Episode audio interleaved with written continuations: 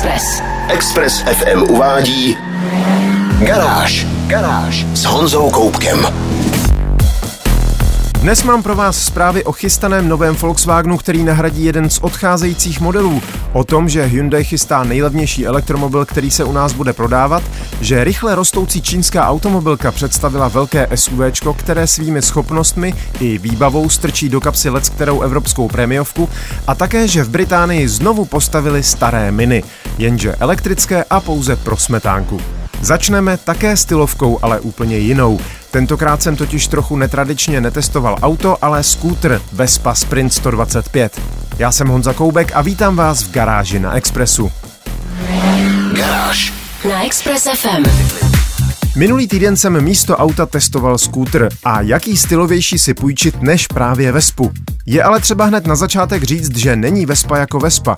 Existuje hned několik různých modelů, od základní Primavery, kterou můžete mít dokonce i s trochu dýchavičným, respektive ryze městským motorkem o objemu 50 kubických centimetrů, ale samozřejmě i jako 125 nebo 155 a ve spoustě veselých barev a v několika speciálních limitovaných edicích. Na druhé straně stojí sportovnější a luxusnější modely GTS, GTS Super a GTV, která už je jenom jako silná třístovka. Někde na půl cesty mezi nimi je ještě Vespa Sprint a tu jsem měl právě půjčenou já. Vyrábí se taky jako 50, ale já měl půjčenou 125 o výkonu 12,5 koně s automatickou převodovkou CVT. Motor je vzduchem chlazený tříventilový čtyřtaktní jednoválec a navzdory názvu má skutečný objem 155 kubických centimetrů. Pořád je to ale skútr, který můžete řídit i s oprávněním A1, které většina z nás dostala k řidičáku na auto. Vespa Sprint se od těch ostatních liší předním světlem, které není typicky kulaté, ale obdélníkové. Odkazuje se tak na některé modely Vespy ze 70. let a musím říct, že i když se mi to ze začátku zdálo trochu zvláštní, velmi rychle jsem si zvyknul. Kromě světla už je to ale typická Vespa. Široký čelní štít odklání vítr od vašich kolen, ze strany od jezdce v něm najdete malou schránku na peněženku a mobil a také háček na zavěšení kabelky nebo aktovky. Podlaha je relativně široká, pro jezdce s kratšíma nohama to bude znamenat, že se po zastavení musí trochu víc rozkročit, ale to k Vespě prostě patří. Pod širokým a pohodlným sedlem pak najdete prostor pro jednu přilbu, další kufr si můžete přikoupit na zadní nosič. Sedlo se otevírá elektricky tlačítkem po zapnutí zapalování. Jak se mi na Vespě Sprint jezdilo, to vám prozradím za malou chvíli. Test mezi plynu. Posloucháte Garáž na Expressu a já testuju Vespu Sprint 125. Ikona mezi skútry se vyrábí už dlouhá léta, vlastně přes 70 let. A když jsem si jednu půjčil před dvěma lety, upřímně řečeno jsem si moc neuměl představit, co zásadního by se na ní dalo vylepšit. Jenže tenhle nový model je přece jen zase o kousek vycizelovanější. Konkrétně se mírně změnilo zavěšení předního kola. Pořád jde o jednostranou vidlici, ale přibylo na ní táhlo, které stojí za lepším chováním na příčných nerovnostech. Třeba při přejíždění tramvajových kolejí se teď Vespa chová ještě rozvážněji než dosud. V podstatě jsem zjistil, že nemusím příliš ubírat. Je ale pravda, že se pořád musíte hodně soustředit na jízdu, hlavně ve městě, protože typicky malá 12-palcová kola samozřejmě pořád nemají ráda hlubší výmoly a kanály. Na dlažbě ale Vespa jede dospěleji, klidněji a její ovládání je stejně jednoduché, jako bylo dosud. Na řídítkách máte v modelu Sprint starý dobrý analogový tachometr. Moturek iGet má radost do života a slušně táhne až do nějakých 70-80 km za hodinu. Na delších rovinkách a z kopce to klidně vytáhnete i na stovku. Jasně, není to žádný dálniční expres, ale to od Vespy nikdo nečeká. Jejím rajonem je město a její největší předností image a styl. Je to pravda celkem nákladná záležitost. Sprint 125 začíná na 125 tisících korun. Pro srovnání rovněž italskou Aprili SRGT 125 pořídíte o 25 tisíc levněji a navíc dostanete větší kola, delší zdvih pérování a vyšší světlou výšku, takže se ve městě nebudete muset bát například sjet z obrubníku. Ale nebudete mít Vespu. Nebudete mít styl, který se od konce druhé světové války vyvíjel jen drobnými evolučními krůčky a je dotažený prakticky k dokonalosti. Po každém svezení na Vespě jsem o krůček blíž k rozhodnutí, že si do Prahy prostě skútr musím pořídit.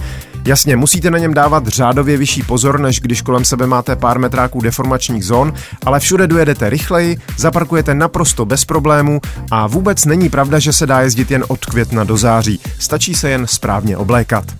Jak jsem si to na Vespě užil a co dalšího se mi líbilo a jestli jsem vůbec našel nějaké chyby, to se dozvíte ve videu na www.garage.cz. Garáž s Honzou Koupkem.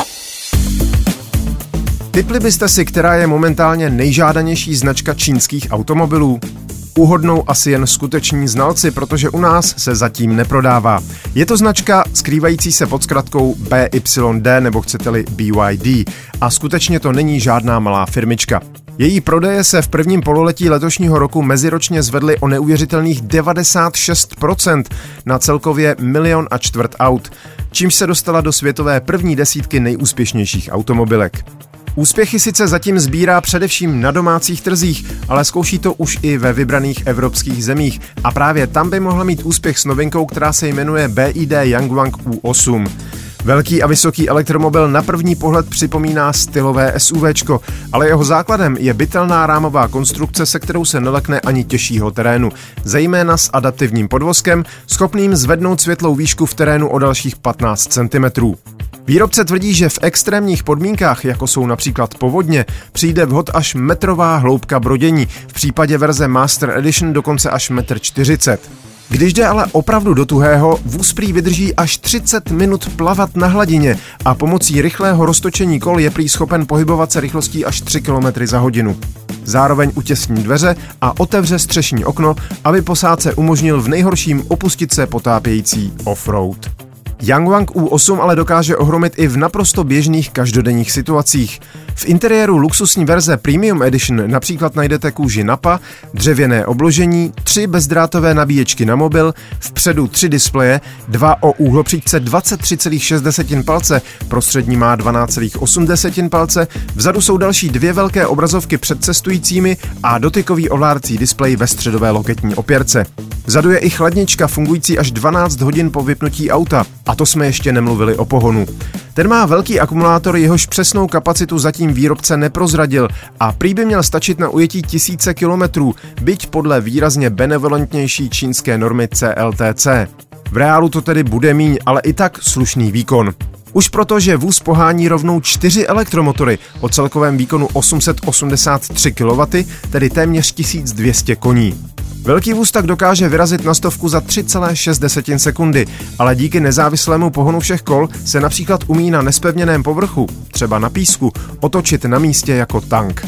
Jestli nevěříte, podívejte se na garáž.cz, kde máme kromě fotogalerie a dalších informací i několik videí.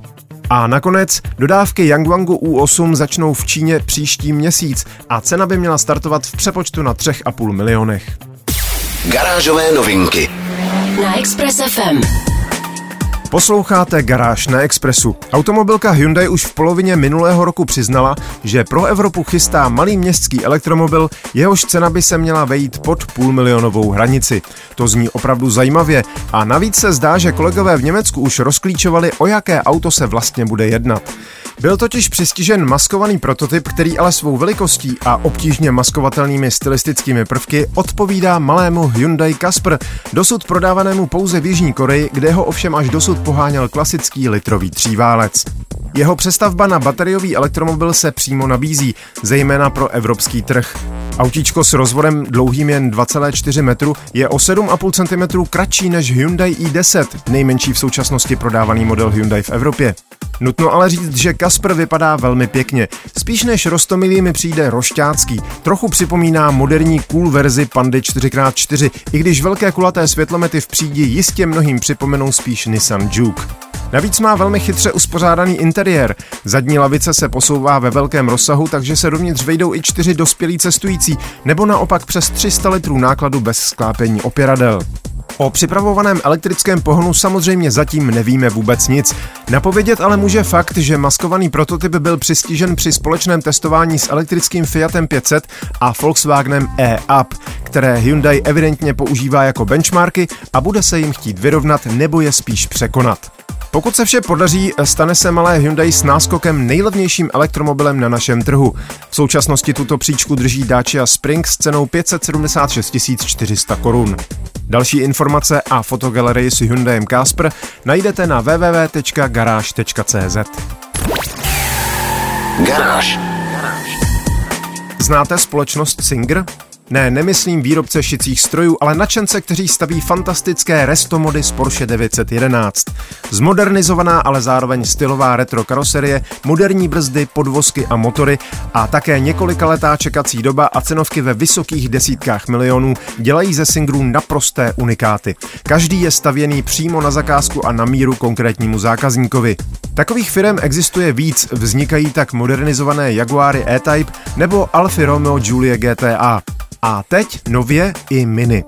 A ano, myslím toho původního knedlíka, ve kterém jezdil Mr. Bean, který vyhrával Rally Monte Carlo a který měří na délku jen 5 cm přes 3 metry. Britská společnost David Brown Automotive představila vůz pojmenovaný Mini E-Mastered.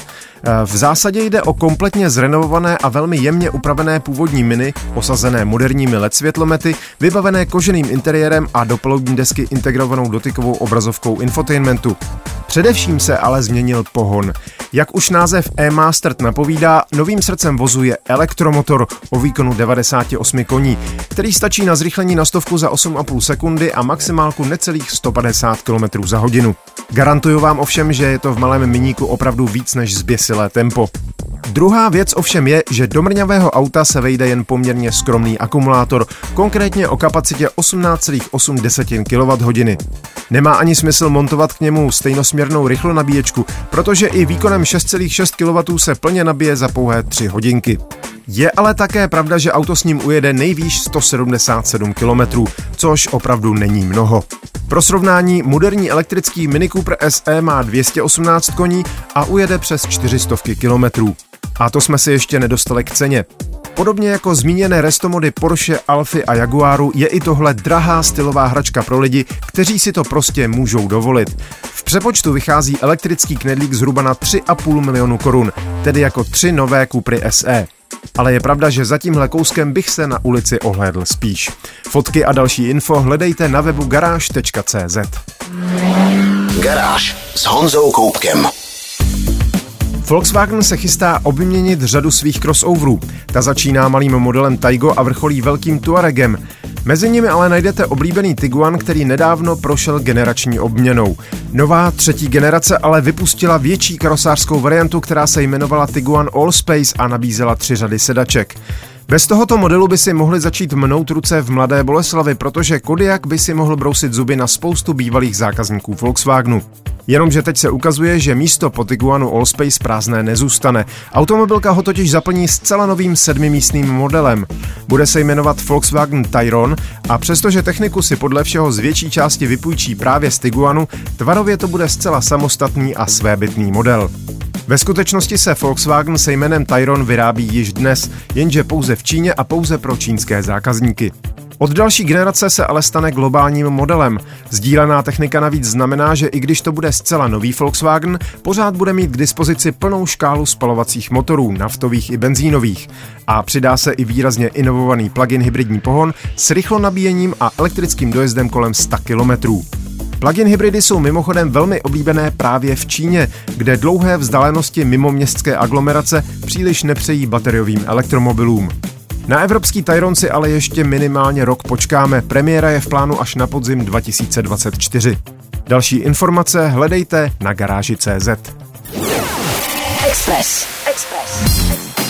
To bylo z dnešní garáže na Expressu všechno.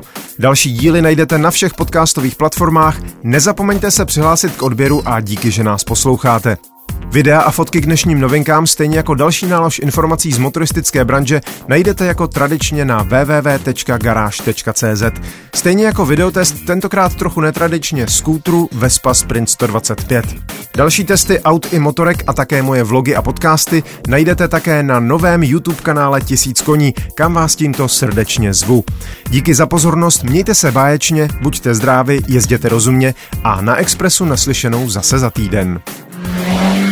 Garáž na Express FM.